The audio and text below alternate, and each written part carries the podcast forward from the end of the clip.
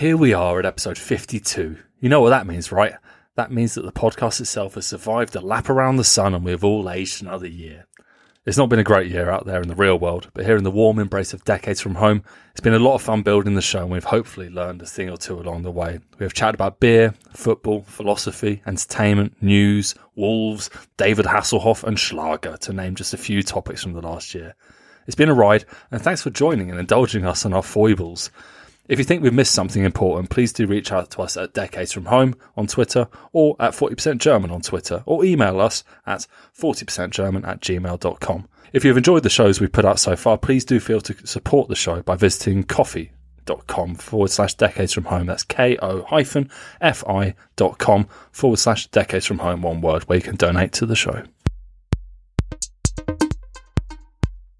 Welcome to Decades from Home, a podcast about the weird and wonderful side of living in Germany. And all without saying, Je kaputte die Welt draußen, desto heiler muss sie zu Hause sein. I'm Nick Houghton of 40%German.com and I'm joined by my co-host, Simon Maddox. How are you, Simon? Yeah, I'm doing all right. Doing all right, mate. Thank you very much. How are you? Yeah, I'm good. I'm good. Just sort of surveying the, the carnage of my Christmas and trying to salvage something from it.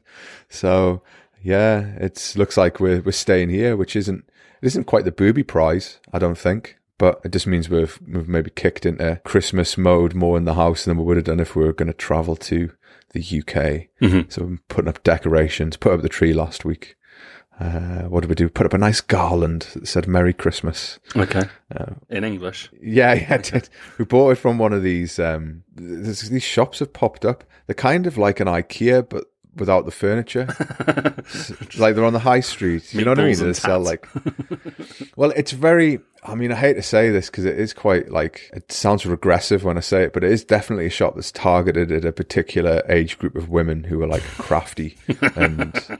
Do you know what I mean? There's got like lots of crafts. Craft is and enjoy crafts as opposed to yeah, yeah, not like sitting they're planning to rob a bank. No, they've they've got like sort of do it yourself stuff and glitter kits and paint this and frame picture frames and make your own decorations. And that's I mean it's nice perfectly nice. It's the shop is structured like a IKEA so you have to do like a U. You mm-hmm. can't walk around the shop. And obviously that would be fine in normal times. Well it wouldn't. It's a pain in the ass to get around on the normal time but with the new COVID regulations. Queue for 10 minutes mm-hmm. outside the shop which if you have to do it you have to do it but and then it just just walked around a shop that sold pretty much super highly manufactured shit. There's the decorations you look at and you're like, oh, that looks good. And then you get close and you're like, no, it looks horrible. Stuff like that. And uh, yeah, that's where we got it. It's nice. It's nice enough. We had to make it ourselves because why wouldn't you? You know, they wouldn't, how dare they even attempt to assemble it? Mm-hmm. String like different letters onto a piece of string. That's just, it felt very Christmassy. I liked it. It was very nice. How about you? Are you in the festive spirit? Yeah, it's, a similar story. I mean, our plan for months was to drive over to the UK. We figured that was going to be the, the easiest way to avoid mm. Corona, sort of basically do like a little quarantine in the car.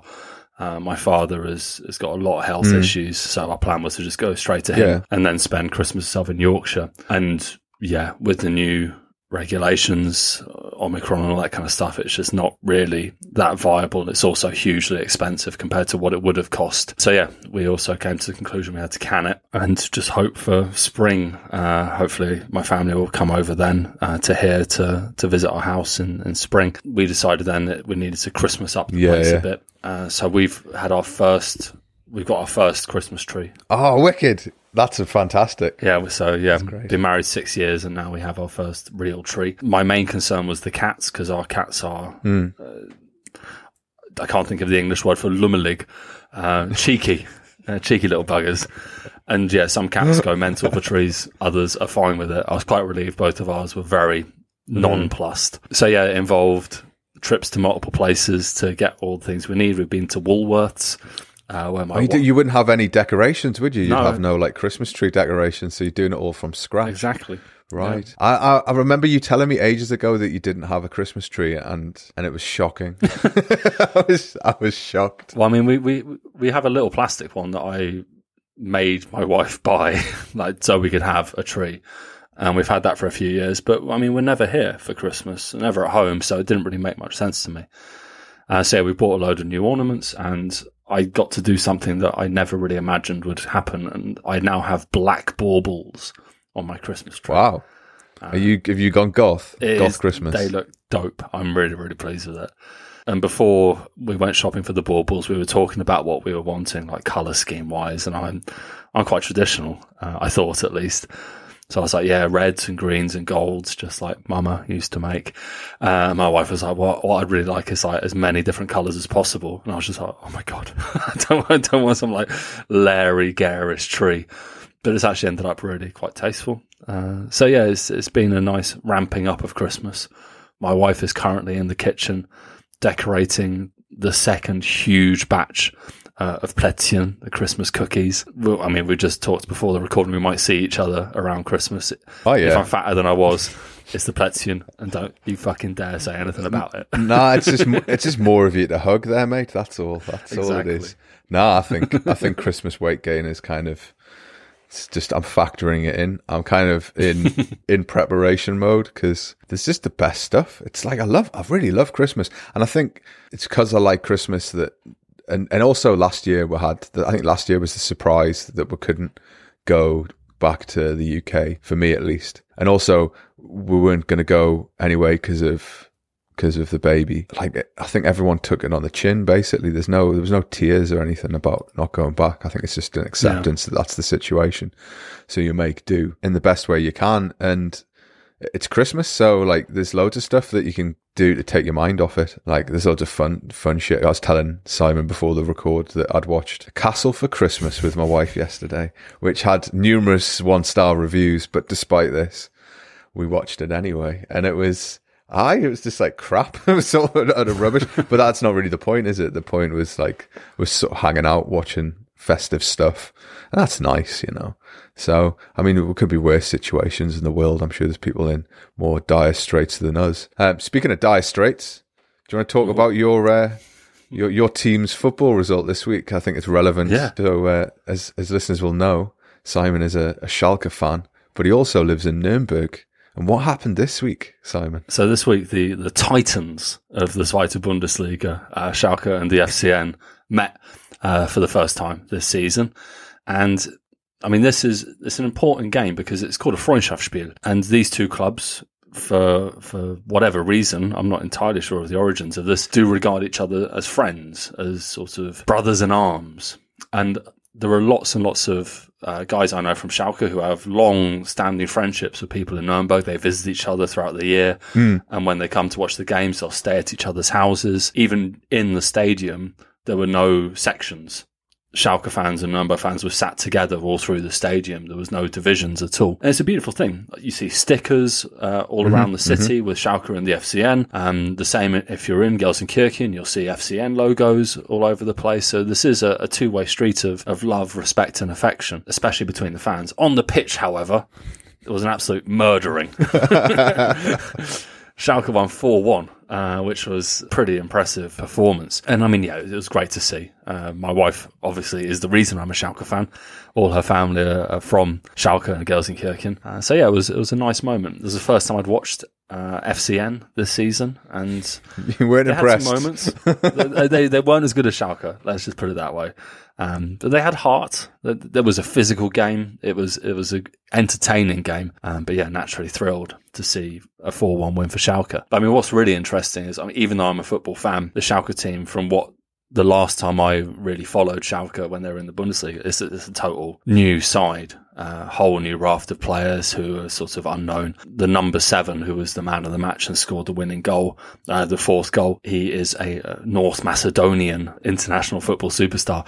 And you don't really have that much contact with North Macedonian footballers if you follow just the Premier League. He looked wonderfully azzy as well. He had real sort of Schalke vibes. Uh, so yeah, I enjoyed that. It was good. It was good. So sorry to FCN. Um, and yeah, we look forward to the Rückrunde.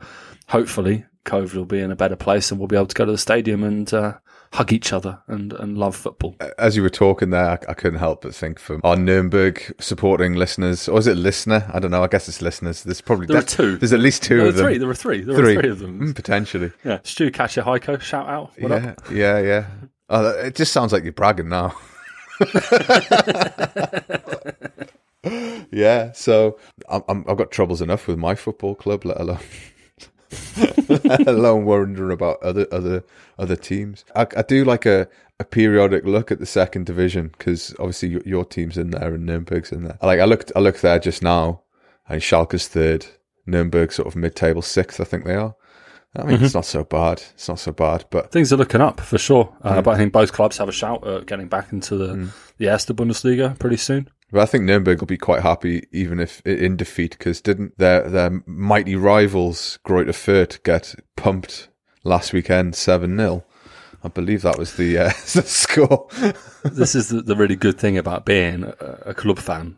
Like you do have the possibility that your weekend can go horribly, but it can get better immediately if uh, get pummeled. Oh no, sorry, oh, incorrect. It was uh, seven one. Uh, got beaten seven one. I think it was six goals in thirty minutes.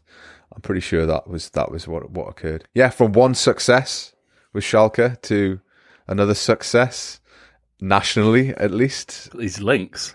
I know. Hey, what can I say? I'm I'm on fire today. Yeah, so we finally have officially a new chancellor in Olaf Scholz, who signed the coalition document on Tuesday with his coalition partners in the Greens and the FDP, and then mm-hmm. was voted and accepted the position of chancellor on Wednesday in the Bundestag. A pretty busy week for the man.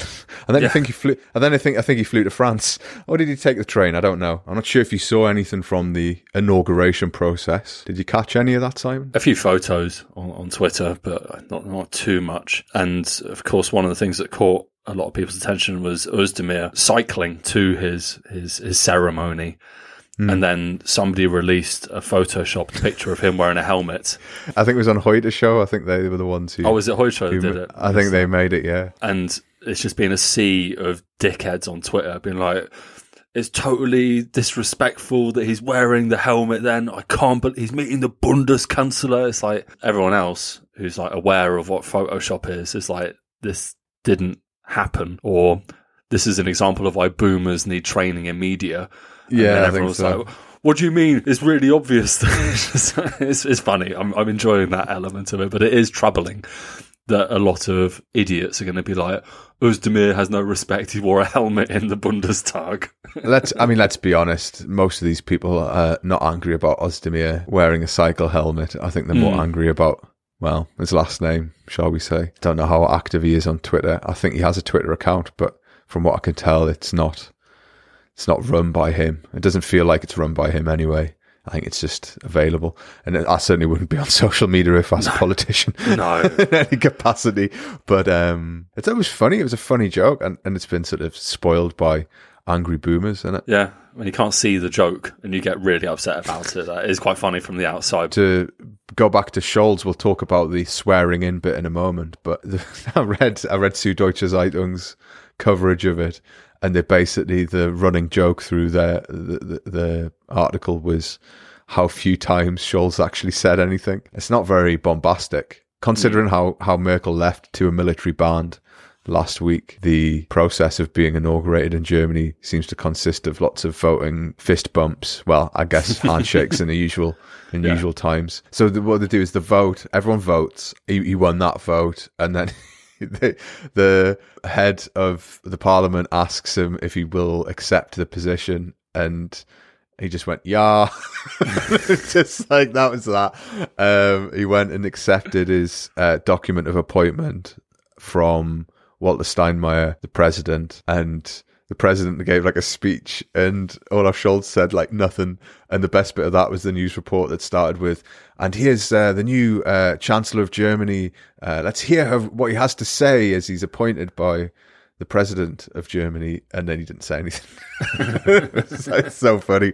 Uh, so yeah, he was, he was tight lipped, but eventually he did say something because he had to be sworn in. I think a lot of people noticed this, that he didn't uh, refer to God in was the option of saying like by the grace of God or something like that. I can't remember mm-hmm. what the mm-hmm. line is, but um, a lot of the new coalition didn't when they, they were sworn into their positions of government, and I think there was a little bit of hand wringing from certain sections of society because you know Catholics and that. I mean, yeah, just let, let them go to church and vent there. Like, fuck them. Like, if you got a problem with your politicians not vouching their deity, like, it's it's just nonsense in this day and age. Come on, man. When no progress has happened when one of them like is a Jedi and they're like by the grace of Luke Skywalker or like Oh, there's like someone who's of the Church of the Spaghetti Monster. Yeah, so that I was just sort of I was I was sort of transfixed by the process because I think back to uh, the inauguration of of Biden and mm. the pomp and circumstance of presidential elections in the US, and the leaving thing for Merkel last week was quite pompous with the mm. military band and all that stuff and then the actual inauguration process is pretty stale, isn't it? It's an unfair thing to say. It was just it was very low key. Yeah, but I'm I'm here for that. I think that's the right way to do these things. You can't put these elected officials like riding on a wave of mm-hmm, of, mm-hmm. of, this kind of patriotic flag waving nonsense. I mean, one of the clips I, that was reshown um, yesterday that I'd kind of forgotten about was when Merkel won her last election. She was on mm-hmm. stage with a group of uh, CSU politicians, mm. and one of them picked up a Germany flag and started waving it, and she immediately took it off him um, and gave it to a member of the audience to wave instead. And yeah, she was aware that that message of the flag waving nationalism isn't necessarily the right direction to head in. So I think actually that Angela Merkel video is, I think there's another layer to it because I believe she took the flag off him, off the the guy who was waving it because it was something to do with the fact that they hadn't won the election outright and therefore didn't represent the whole of Germany as well. So they didn't even have a right to wave the flag. And I think, I think, I'm she wasn't a flag waver at all. And, and, and I think she understood the sim, the symbolism of it and what it said about one party without a majority trying to wrap itself in the flag. So yeah, yeah, respect. So level headed. Mm. Like, yeah, it's it's just great. Mm-hmm. Yeah, it's what I wish we could see more of. Instead, we're I mean, yeah, obviously we we don't have anything about the UK in the notes, but we do know that the UK government spent how many hundreds of thousands on flags last year? I think it was millions and um, millions. I think uh, ultimately, fucking um, nonsense. I think it's it's it's runs through sort of German society as a whole. It's like not making a massive fuss over things. They're not gaudy in the way that they can mm. be in the US, although I think there's times where they break those rules for certain situations. Well, I mean, one of the best examples of that is Carnival. Yeah, yeah, of course. And one of the one of the best things about Carnival was seeing Angela Merkel sitting there really unhappy about the fact that she was having to deal with this level of over the top. Yeah, she just put one of them Carnival hats on and just go with it. I think that was the, the sort of process. But yeah, it's it's it's exciting to a certain extent because of of what we talked about a couple of weeks ago with what they're planning to do but mm. I think change is always interesting just to watch. And I think we've had the same kind of government for a long time and the same people in charge. And yeah, change freshens things up, doesn't it? So we'll just see what's going to occur over the, the coming months. They've got to deal with the freaking pandemic first. Um, there's not really a laugh to leave this section. well, I, I, have I have a little bit of levity on, on here. One of the things I did see advertised was a hairdresser's. I don't know where it was in Germany, advertising the Olaf Scholz haircut for four ninety nine. uh, so if anybody is feeling particularly optimistic about this new era in German politics, a fiver, and you can really show how much you're on board with Scholz. Just a number one all over, please.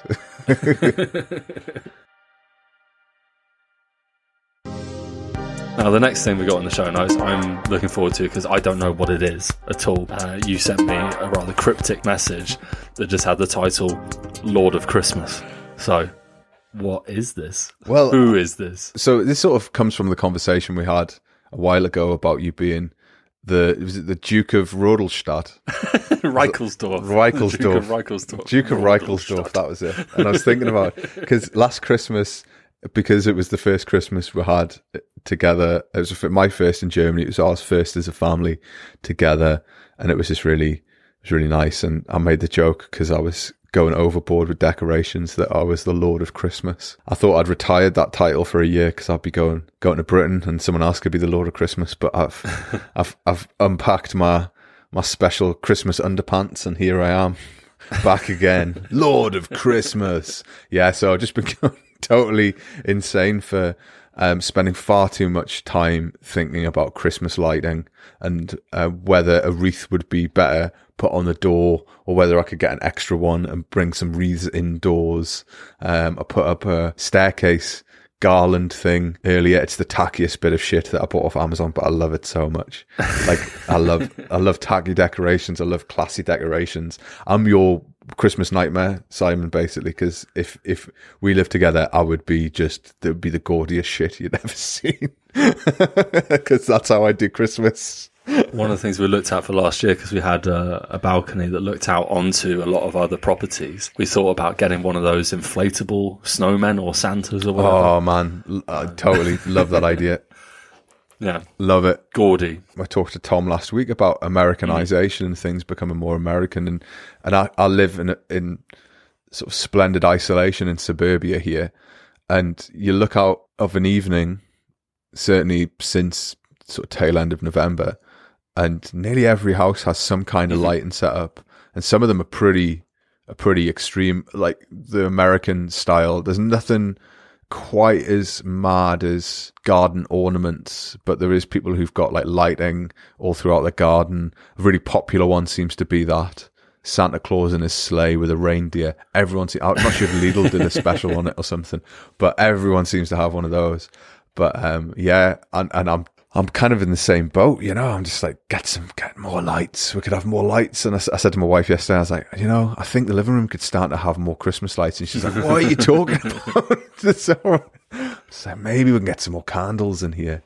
But yeah, I feel, I'm feeling very, uh, very sort of Christmassy. Um, I don't know. I feel like I should have some kind of, kind of cape or something. Maybe like some kind of, uh, symbol of state as Lord of Christmas. I feel that that's, that's due me at this point. Uh, and it's not just it's not just the fact that I put up a lot of decorations. It's about it's about having Christmas in your heart, man. being See, festive, this- being this is the shit festive. I never get on board with. I just don't care. Like it's if if I wasn't married, none of this would happen at all. Like I do this all to make my wife happy. Like, it doesn't do anything for me. Like the tree's nice, it looks good. I'm happy with how we've done it. That's a sense of accomplishment. I'm happy to sort of to bathe in a little. But I mean, yeah, if I was living on my own, like Christmas would just come and go. I just don't give a shit. No, I would I'd come to your house and decorate it. Uh, honestly, man, it's it's the most wonderful time of the year, as the song says. And, and what I love, what yeah, what I love as well is saying Happy Christmas to people, um, especially on the twenty fourth. Because uh, doesn't, just, people don't usually do it, and I'm just like Happy Christmas. Like I went, because the shops are open on the 24th, and and you go and buy, like pick up the food for Christmas Day or something. And last year I was like, Happy Christmas. And all, everyone's just dead happy when I said it. And they're all smiling. I was like, yeah, it's Christmas. And like, I love that shit. I'm totally into it. Um, although we did go into town yesterday and there was a, there was a Querdenken protest that was rather loud, which kind of knocked the sheen off it. And also there was no Christmas market. So that was a bit shan. But uh, we had Christmas kebabs. So that felt. and if you want to know what a Christmas kebab is, it's a kebab at Christmas. I did see something yesterday that made me feel a little bit Christmassy, and that's that Aldi are doing their own festive jumpers. there you go. Six ninety nine, and it's got a beautiful Aldi logo right in the middle of it, and I think that's a good thing. This is how committed I am to the notion of Christmas. Seven euros. Are we still are we still doing Christmas jumpers? It feels like that was a very much a 2019 concept or a 2018 concept. I hope people are still doing it because otherwise it's thousands and thousands of meters of polyester that have just been wasted. It feels like uh, Aldi's behind the curve. we'll see. I guess. Dare you? Oh, How dare you? I mean, far be it from me to suggest such blasphemy, but you know, it does suggest. It wouldn't be the first time there's a German company that's like producing pogs or something. Look, we've got some fidget spinners. Yeah, that's that was like a 2017 thing. We're not we're not doing that anymore. Tamagotchis for all. As part of my um as part of my role role as the Lord of Christmas, I've I've also having to bring different Christmas cultural traditions to the house. So one of the things I've endeavoured to seek out were mince pies, and last year I made mince pies. I mean, they were okay, but they weren't great. They weren't as good as they could be. So I'm I'm aiming to improve on that. But I bought four jars of mincemeat. Four jars. I don't know what I was thinking. I'm not sure what I thought I was going to do, but now I'm committed. I've got to got to use them. So What's the use by date? oh, like they last forever. assume it's No, they last forever. Honestly, once you honestly, it's it, it, there's so much sugar and alcohol in them that they're basically they're basically self preserving. As long as they don't do anything weird with them. There's got to be some listeners that don't know what this is at all, so I think you have to give a bit Yeah, more detail no, as it's, to what mince it's a weird, it's a weird word given that hackfleisch and mince is Mm-hmm. uh, the same thing. That people would talk about mincemeat uh, or mince pies at Christmas. Mm-hmm. Uh, yeah, they're not. It's not hackfleisch. That's the first thing. I'm sure I've said this before. I feel like I've said this before, but because I did it last year. But in case you don't know, it's it's just fruit and alcohol mixed together in a kind of like a, a kind of a chunky jam, and then uh, just put some spices in there, some cinnamon, things like that, uh, nutmeg, and then you you let it sit for a bit so it all kind of gets to know each other, and then and then you put it in a pastry and you stick it in the oven and you eat it. And it is fucking amazing. And the best bit about it is the neighbors. The neighbors are gonna get some from me when I make them because I've obviously got so much that I'm gonna have to get rid of them. I can't eat them all uh, for for fear of becoming a diabetic over Christmas. But so my, my neighbors have no idea they're about to be introduced into one of the finest culinary Christmas creations. So the anticipation is killing me. I mean, I, I don't want to piss off the Lord of Christmas, but I don't like him. Never have. Yeah, honestly, if if we're in the same room, you'd be in the dungeons, my friend. be in the Christmas dungeons. They're also very festive, and th- it's very nice down there. But that's where you would be. I mean, for me, it's one of those things that feels like one of the forced elements of Christmas, and there are a few of them in a lot of families. So, like, it's up there with like I like Brussels sprouts now. Wasn't always crazy about them, but it's it's like you have to have a mince pie and you have to eat some Brussels sprouts, and if you don't, you're breaking the rules of Christmas. So these how that's how it was at my in my family, and I don't like that kind of notion, the policing of how festive someone is being. Yeah, I mean, if you're if you're a pure Grinch, then yeah, that'll happen. Like if you're like fucking Christmas, I see. I wouldn't be like that, but if you say you have to eat a mince pie, then I'm gonna give. I'm gonna get grinchy for sure. you don't. You need it. It's Christmas, man. You don't have to do anything. If you just want to eat some ba- baked beans in your pants and watch like um, all the Die Hard movies in a row, That's that's your Christmas tradition. Then That's that'll do. far be it from me. But I'm I'm all about the the Christmas carols and the and the mince pies and the tinsel. Although my wife won't let me have tinsel because she knows how tacky it looks. But that's kind of why I want the tinsel. but but there has to be limits. Compromise is very important. Um, That's the spirit but- of Christmas. that's the spirit of Christmas, baby. The other thing is, um, I have to probably get some Stollen. Mm-hmm. I was going to get some yesterday. I, I'm eating. so- I'm eating so much shit at the moment that I'm I'm in serious danger of gaining all the weight that I've I've lost. So I'm having to temper my desire to eat Stollen and Plätzchen and uh, all the other amazing things that you can get. Just there's so much chocolate everywhere. I'm pretty hooked on Pfeffernusse at the moment. Oh right, That's- I can understand that's, that. That's a, that's, that's a thing. That's a lane. Like all the Lebkuchen stuff is is is really good. T- tell the uh, tell the listeners what a pfeffernusse is. So Pfeffernusse, like tr- pepper nut, is a pretty misleading uh, translation for me.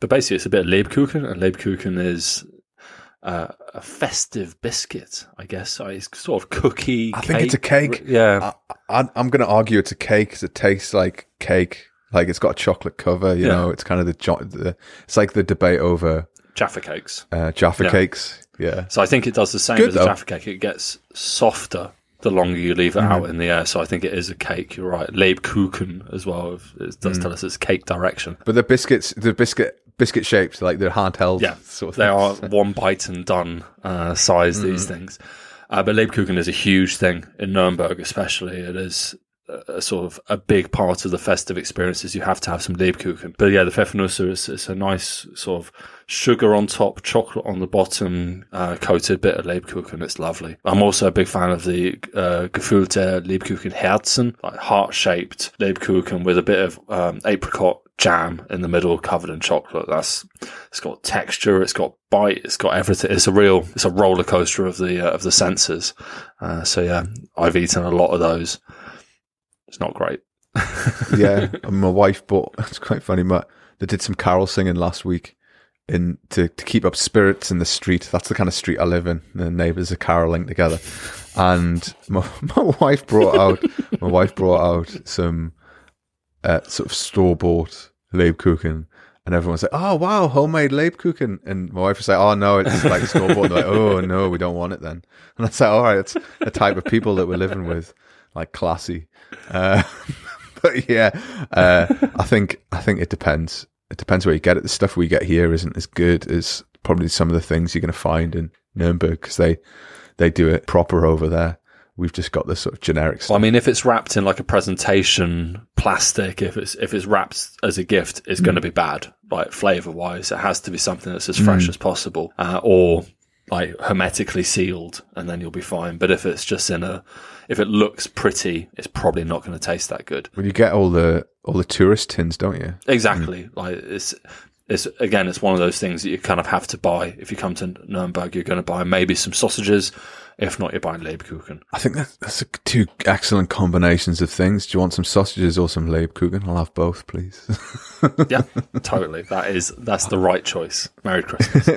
uh, so one of the other interesting things that's come up uh, over this the last few days is a young man by the name of Joshua Kimmich. We've mentioned him before as being one of the sort of the main players at Bayern, and he was quite vocal about not wanting to be vaccinated. And of course, this caused a lot of problems because the sort of the narrative, especially in the media, is that young people won't have that many difficulties if they catch it, and especially elite athletes. Uh, Mm. Sort of so fine tuned and, and well taken care of that, that they'll be fine. And so, yeah, the numbers for vaccinations in the Premier League and the Erste Bundesliga aren't as high as they they necessarily should be, considering these guys are in close contact with people all day, every day. And so, yeah, sadly, Kimmich um, got corona, and there was a, a small part of the media sort of wringing their hands, being like, "Ha ha! Look, now he's caught the virus. Let's see what happens." Unfortunately, now uh, it comes out that he's not going to play again uh, until next year because of the the after effects of, of the virus. So even arguably one of the fittest men in Germany, fittest young men of his age, is is is, is ruined his lungs. Uh, at least for a few months. Does he have long COVID then? Is that what's happened? Has he been specifically signed off for, for, for, for the effect of COVID? Yeah, so basically the, the after effects, the Zufolge after the corona infection. So I don't know if they're calling it long COVID, but the, the effect of the COVID infection uh, mean that he won't play anymore uh, until next season, uh, next year. Um, and the other thing that's come out of this that is very positive and very helpful is that he's now decided he is going to be vaccinated. So, I mean, he came out with a quote at the start. I said, generally it was difficult to decide because he had fears uh, and thoughts about uh, the vaccination. And because of that, he couldn't decide for such a long time. Uh, to paraphrase his quotes, but yeah, now he's decided he's he is going to be vaccinated, which is fantastic news because it's a, a German role model uh, for lots of young people. He's 26 years old. He's, he's a young man who can be used to demonstrate that even someone as fit as him can have problems from this that can affect his ability to do his job uh, and live his life freely. And of course, this is the argument: living your life freely. Uh, this is what's thrown in, uh, up from Querdenker and people who are anti-vax. Uh, so hopefully, uh, his issues, uh, as unfortunate as they are, and naturally we wish him all the best and, and a full recovery. Um, he can be used as a poster child to show, look, it is a problem, it is dangerous, and you need to get get infed, you need to get vaccinated. It's frustrating though. Like I can understand the frust- the frustration people must feel because, like, it's so needless. Why didn't he just get vaccinated? It like, and it's the same story for for a lot of people. And you hear the stories across the globe, same story. People get it, and then they, they feel the effects of it, and then they're like, "Oh, I need to get the vaccine." The doctor's like, "Well, it's a bit late now." Mm-hmm. It just seems so needless, and it's a shame as well because people being sick isn't anything to celebrate. Because I think there was some level of of gloating ultimately, yeah, it's still a human being. And looking at the this the the sort of story, I'm looking at the story in Kicker right now, and yeah, it's just it's just silly. That's what it is. Self inflicted injury. Yeah, I mean, there, of course, the issue really is that he obviously he should have been he should have been vaccinated because it's the right thing to do. But he was someone that came out and and gave people the opportunity to to question it alongside him. And yeah, that's not what you need. Like he could have just not had it and shut up um, and not put out his theories um, into the world press. But of course, this is the issue with the media in football at the moment. It is a question that a lot of journalists want to ask footballers and managers Yeah. and anyone involved because it's an opportunity for a sort of gotcha and, and to write some stories about players who should know better or, or should be, be taking better care of themselves and others around them. But I question as well whether it actually has or will have an impact on whether people decide to get the vaccine. Because, I mean, I was walking through town yesterday, and like I said, there was a protest, and there had been a protest in the city centre, large police presence, hmm. and there were still sort of groups of them walking around, segmented little groups here and there, blowing whistles, and I saw someone with a, a sign saying "Kind uh, Dictator." Yeah. I think it was, and it was like we were on two sides of reality, but in the same street. There was these people with those signs and whistles, while people were just going around doing the Christmas shopping, and I'm like, they, it's all hidden, you know, all this sort of meaning. So I think they would see Kimmich coming out and saying, "I want to get the vaccine," and think, "Oh, he's been he's been got got Yeah. to by Exactly. by the secret powers that be," you know, and it just it, anything to perpetuate this sense of oh, I know more than you, uh, I understand the world better than you. That's where all this comes from, isn't it? So I don't know. We'll see. Hope he recovers because he's a great footballer, and I'm, I'm sure he isn't such a terrible person. He just has a bit of naivety. I hope if that's if that's maybe being too generous. I mean, it's an understandable position that to say, yeah, he, he, he's naive because he's he's grown up in a bubble for sure. He's been heading on this this pathway of being one of the best footballers in the nation since he was 10 years old I guess and he's been wrapped in cotton wool by everyone in the club that he's that he's worked with to make sure that he's taken care of in the best way possible and of course they're given a lot of freedom in terms of what they think and believe because you don't want to get into arguments with one of your star players and risk alienating them from the squad or whatever. So yeah, I mean, we see, unfortunately, especially footballers, there, there is a, not an abundance, but there's not uh, a silent uh, minority of, of people that have pretty questionable scientific beliefs because, yeah, they read bullshit newspapers and Facebook uh, and don't listen to Lauterbach. Well, you were you were talking just before about Cem Özdemir swore in wearing a cycle helmet because of a nifty bit of Photoshop. So I think a lot of people are that open themselves up to that kind of stuff. I think they want they want to believe it more than anything else. Yeah, I don't know. I don't know whether it's a, it's stubbornness or contrition or whatever. It just feels like a lot of people want to understand the world and the easy answers come to them more readily and are more available than the difficult ones because the process of going through the pandemic isn't isn't easy, you know. And I was reading something about how vaccines are developed, and you look at how they're developed, and it is complicated and hard mm-hmm. to understand. I don't really understand it. I'm no sort of virologist or like knowledgeable on vaccines, but I can understand sort of how the process works. But if you if you're just caught in a cycle of, of bullshit, where you you're just being told by like Bild Zeitung that it's all and Bild Zeitung's very clever because they never really come out and directly say like break the rules or anything, but they're obviously catering to the to the skeptic market as much as possible. And you see some of the Bild TV discussions, and you're just like, idiot. I mean, there was a great video of the guy who's like, "Ah, um, Lauterbach's not going to become the health minister." And if you don't know who Karl Lauterbach is, he's he's basically become a, a sort of champion for for uh, the vaccine and sensible health policy through the pandemic. And he's the he, he's a member of the SPD, and he's now the, the minister for health in Germany. And he was, uh, Bild TV was going, oh, he's definitely not going to get the position. He doesn't have the status. He's like, what are you talking about, man? He's like clearly knowledgeable. Um, yeah, I mean, it's what you want, no? Like someone with Exactly. a PhD leading the department. Uh, hello, Sajid Javid, uh, who is, of course, a banker. yeah, of course. yeah. I mean, but that's how Britain works. Britain loves a bit of banking. You Yeah. know? We're all so many massive bankers and Transferable skills into every sector, apparently. Good to know. Yeah, Good did you? to know. Do you have applicable skills? Well, fuck off then. Oh, but you worked at Coutts. Welcome aboard. PricewaterhouseCoopers. Yes, you can be. you can be chancellor. Why not? So, listener, um, as I was going through the script for today's episode, I alighted on the next topic, uh, which is only just says Dusty the Snowman.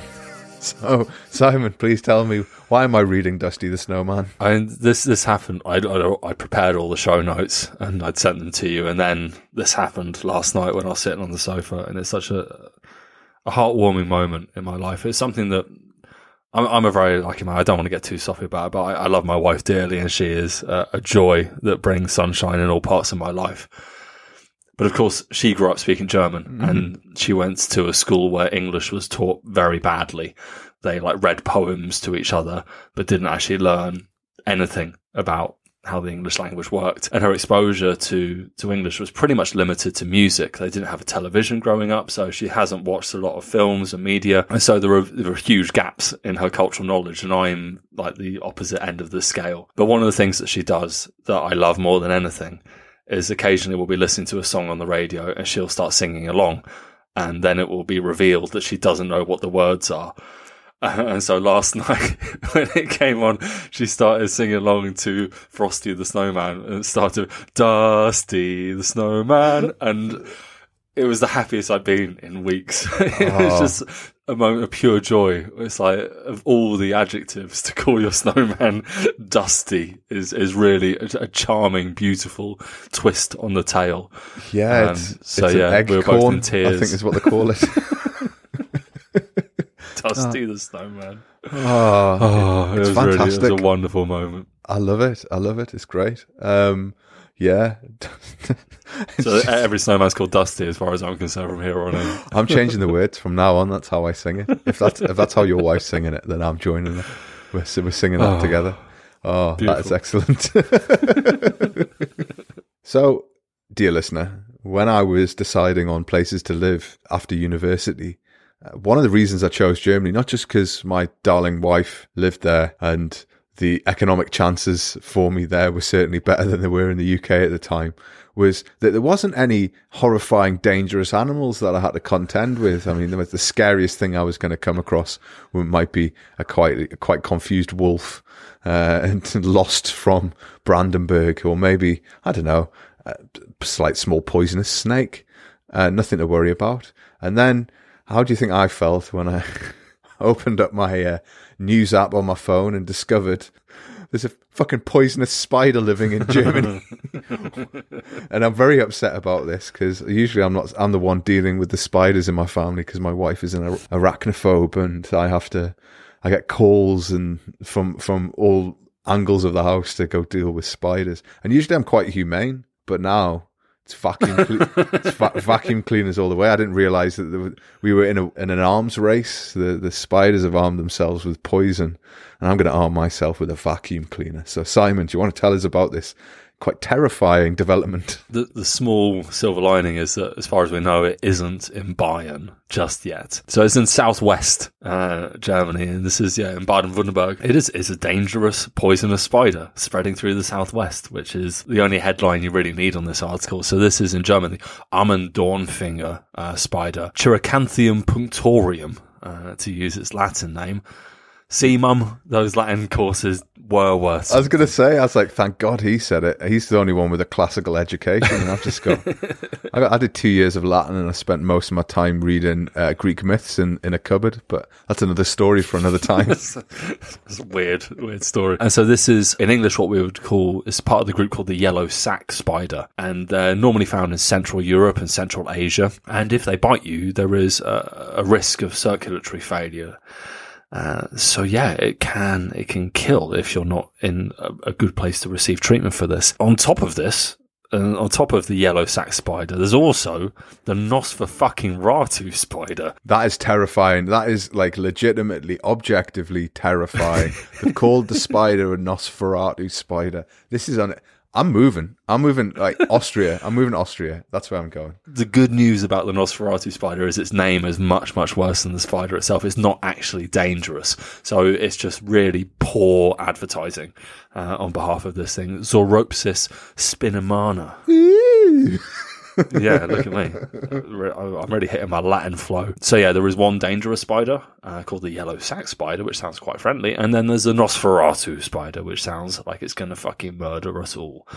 Um, but yeah, they're in Germany, so you made the wrong choice. I'm eliminating with extreme prejudice. I'm not going to ask for, for their Latin name before I, I vacuum cleaner them up. They're all they're all getting eradicated as far as I'm concerned. That's wild. Uh, Is is this yellow sac spider come and like a delivery of bananas from somewhere? It's not an indigenous species, right? It's not indigenous to Germany. It's come from the Canary Islands. Um, is is what this says. So Fucking holiday makers. to, to rethink your holiday to the Canary Islands. They have spiders there. So the bite of the of the Ammendornfinger uh, is apparently comparable to a wasp sting.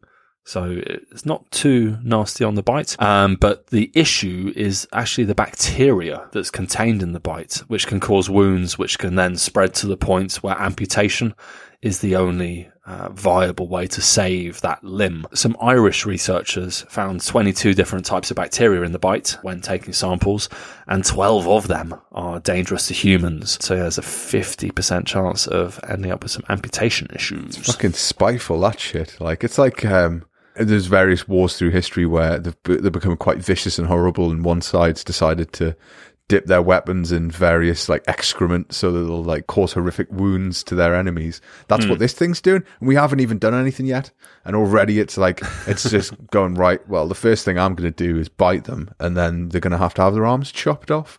Nah, not having this. So I'm assuming you're asking how you can protect yourself from the spider, and I guess awareness is the key. So here's the bad news: um, most people, quote, who are bitten are bitten either in their bed while they sleep or when they're getting dressed in the morning. Uh, so sleep well. So you're saying sleep sleep in a suit of armor and incinerate your clothing every day? Yeah, that seems reasonable to me.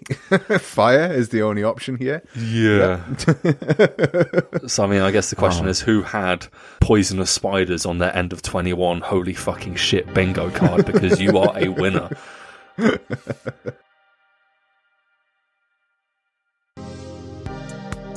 444 Weihnachtsbaums, Weihnachtsweltrekord, 444 geschmückte Bäume in eine Wohnung.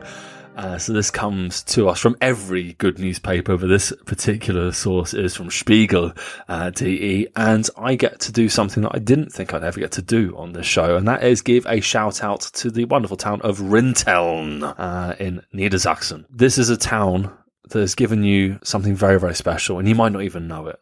It's because it's actually where I was born. Uh, I was born in Rinteln in Niedersachsen. So, hey, whilst I have this opportunity to talk about my birth, which isn't normally a particularly interesting story, one of the things that is interesting about my birth that I found out only about four years ago is that because uh, my family were a military family, on the day that I was born, April the 9th, um, they were doing a training exercise in Rinteln in the army base. And so the doctor that brought me into this world was actually wearing full camouflage, including his face. So yeah, I came to this world upside down and in the hands of a man in full camouflage. Uh, so that's not an everyday birth story. So I thought I'd squeeze that in, given the opportunity to talk about Rinteln. Uh, so as well as my birthplace, Rinteln is now also the home to a world record holder, a wonderful man called Thomas Jeromin, uh, who has been recognised to have the most decorated Christmas trees in his. Let me check my notes. Yes, it's a fucking apartment. This man does not even live in a house. Um, so he's got 444 decorated Christmas trees in a flat in Niedersachsen. So well done, Thomas. You are a legend of Christmas, and I'm sure the Lord of Christmas will approve. I, the Lord of Christmas does approve very much so. uh, I, I mean, there, there's every type of Christmas tree you could possibly imagine. There's so many photos as well, and a lot of them, for some reason, the photographers just said like look really angry. so you've just got you've just got Thomas and his and his wife standing among some of the most beautiful Christmas tree decorations, just looking really pissed off. Yeah, I, what what an achievement! It's it's fantastic. There's so many different types. He's got a themed Christmas trees. He's got a massive bauble hanging thing in the center of his house that just looks amazing. And I'm desperate to find out where he got that so I can buy one myself. but every, every space of his apartment seems to be occupied by some kind of Christmas decoration or Christmas tree. And I'm I'm fucking up for it, all of it. It's great. Is this your nightmare though? This is like the gaudy nightmare that you were f- afraid of. this, this is It's it's pretty tasteless as far as I'm concerned. One of the things that I really don't like about it is it's 444 plastic Christmas trees, which isn't necessarily the way that I would do this. But yeah, I guess if you're going to try and beat your own record every year, investing in plastic trees is the only hope you have. Uh, so yeah, the, the Record Institute for Germany, the RID, was the guest the other day of this 55 year old and his wife, Susanna. Uh, as you say, didn't look very happy about the whole thing, but they do have a, a new world record. And their apartment isn't huge. It's 100 square meters. I mean, it's not a small apartment by any any means, but it's not it's not really big enough for 444 Christmas trees. Even even smaller when you invite the festive forest into into your home. it's just uh, there's a picture of his bedroom, and uh, I don't know how they've managed to fit a bed in there. There's just trees all around. How does he get up and get dressed in the morning? I, I can't quite fathom that. I mean, as much as the Lord of Christmas loves Christmas, there must be a point where you have to take your Christmas decorations down, which is probably why they're plastic because it would be a pain in the ass to be taken down. Like I, the worst part of Christmas, the most depressing part of Christmas is when you throw away the Christmas tree at the end, and you go Mm. in Germany. There's just piles of Christmas trees. Looks like there's been some kind of horrific festive massacre. there's just all these forlorn trees waiting on sides of streets and stuff. And he doesn't have to suffer that. I don't think. I mean, my first instinct whenever I see someone that, that goes full out balls to the wall Christmas is I just think about their electricity bill. Always the it's- practicalities. It's got to cost a fortune. Yeah. I'm so fucking sparsam. 47,000 lights uh, is, is what he has. I mean, even if it's just like a cent per light for the whole festive period, which it isn't, it's definitely a lot more expensive than that. That's that's hundreds and hundreds of euros just on those. Seventy-two thousand baubles Yikes. is part of his collection as well. I mean, again, if you think the cheapest you can buy a bauble, I mean, we went to Woolworths and bought ours, and I think probably about fifty cent per bauble is probably the best you can hope for. Maybe you can get it for twenty-five cents. But again, it's thousands of euros this man has spent on, on Christmas baubles. If you're gonna if you're gonna get the the record, you need to you need to invest, right? You know, that's just He's also supported by others, which is the nice Oh. part of this tale. The part that I do like, the communal. He, people send him Christmas stuff from all over Germany. People are like, ah, the Thomas and Rintel, they're brought us. Uh, so they, they send him baubles and decorations and all sorts of things. So yeah, he does have some, some community support, uh, from this. 444 plastic Christmas trees. What's he going to do next year? I'm going to guess 450. you'd assume so. He may then have nowhere to sleep afterwards. But yeah, I think I, I like the sort of commitment to it, and I, I look at it. I'm like, what does he do? Do you reckon he color codes them? Do you reckon he puts them all away in a in a color coded box? I mean, the attic space has to be huge to store all that stuff. I mean, I'm assuming he's got like a second home. he puts them in. but but uh, the question the question because they are plastic trees, you can get those trees that the decorations are already attached, and you just mm-hmm. fold them up. So I'm wondering how many of his trees are actually like that, because that would make things a lot easier, I guess.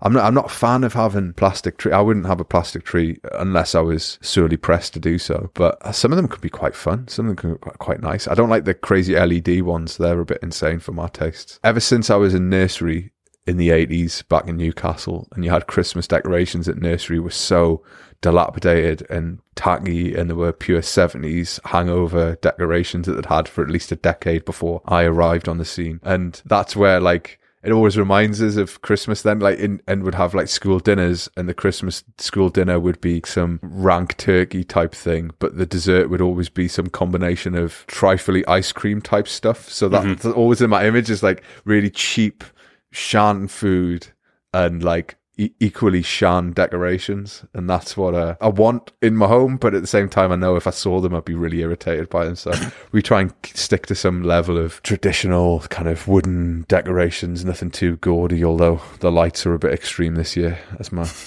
As my wife keeps telling me, but maybe you could do it next year. Maybe you could take the record from him. Maybe that's something for you to do. What do you think? Ask your ask your wife. I'm sure she'd be in for it. I, I just, I, no, I don't want to. There's got to be a record. No, it's just, it's just a no. I mean, I, I might try and like maybe do Santa Claus next year if my beard, my beard I was gonna could say, be big yeah, enough Santa for a Claus, Santa yeah. I could be like, yeah, hipster Santa. For Reichelsdorf, but no, I got no interest in any of this. I mean, yeah, the other the other issue I have, and maybe you will as well, of Lord of Christmas, is that he begins on August the first, and surely that's too early. It's never too early for Christmas. Ho ho ho! It's August. The World Cup hasn't even finished yet. the World Cup's going to be at Christmas next year, so This is true. This is true. Happy Qatari Christmas. no, that's a that's a conversation for 2022. I think. it is. um, yeah, okay. Uh, maybe it's a little bit extreme, but you would think that putting that many decorations up does take a bit of time, especially in lockdown as well. I suppose now, or like at least in when you're in some kind of isolation, having that many Christmas trees for that length of time, eventually it's going to make you go a bit weird. I can only imagine. I assume it just make you go a bit weird. It seems like a, kind of cruel form of torture to do that for about four months. That's that's where I would stand if, if I had to deal with that. It would be a, a torture. And see, and this is this is now what the information you've given away, Simon, is that if you're ever in a situation where you you've got important information, and someone might need to torture you. They don't need to do anything particularly violent. They just need to stick you in a room with loads of Christmas trees for approximately, I reckon, about a week before you'd crack. I'd give you seven. I days. think I think less than that. I think it's seven hours. If I'm stuck there, I'd be like, this is bullshit. Uh, w- one of the Christmas decorations plays "Deck the Halls" on repeat. Not the full song, just the chorus on repeat, uh, and you don't know which bauble it is. I'm not. Yeah, I'm feeling. I'm feeling on edge. this is. I don't like it. ah, yeah. And now tell me your pin code.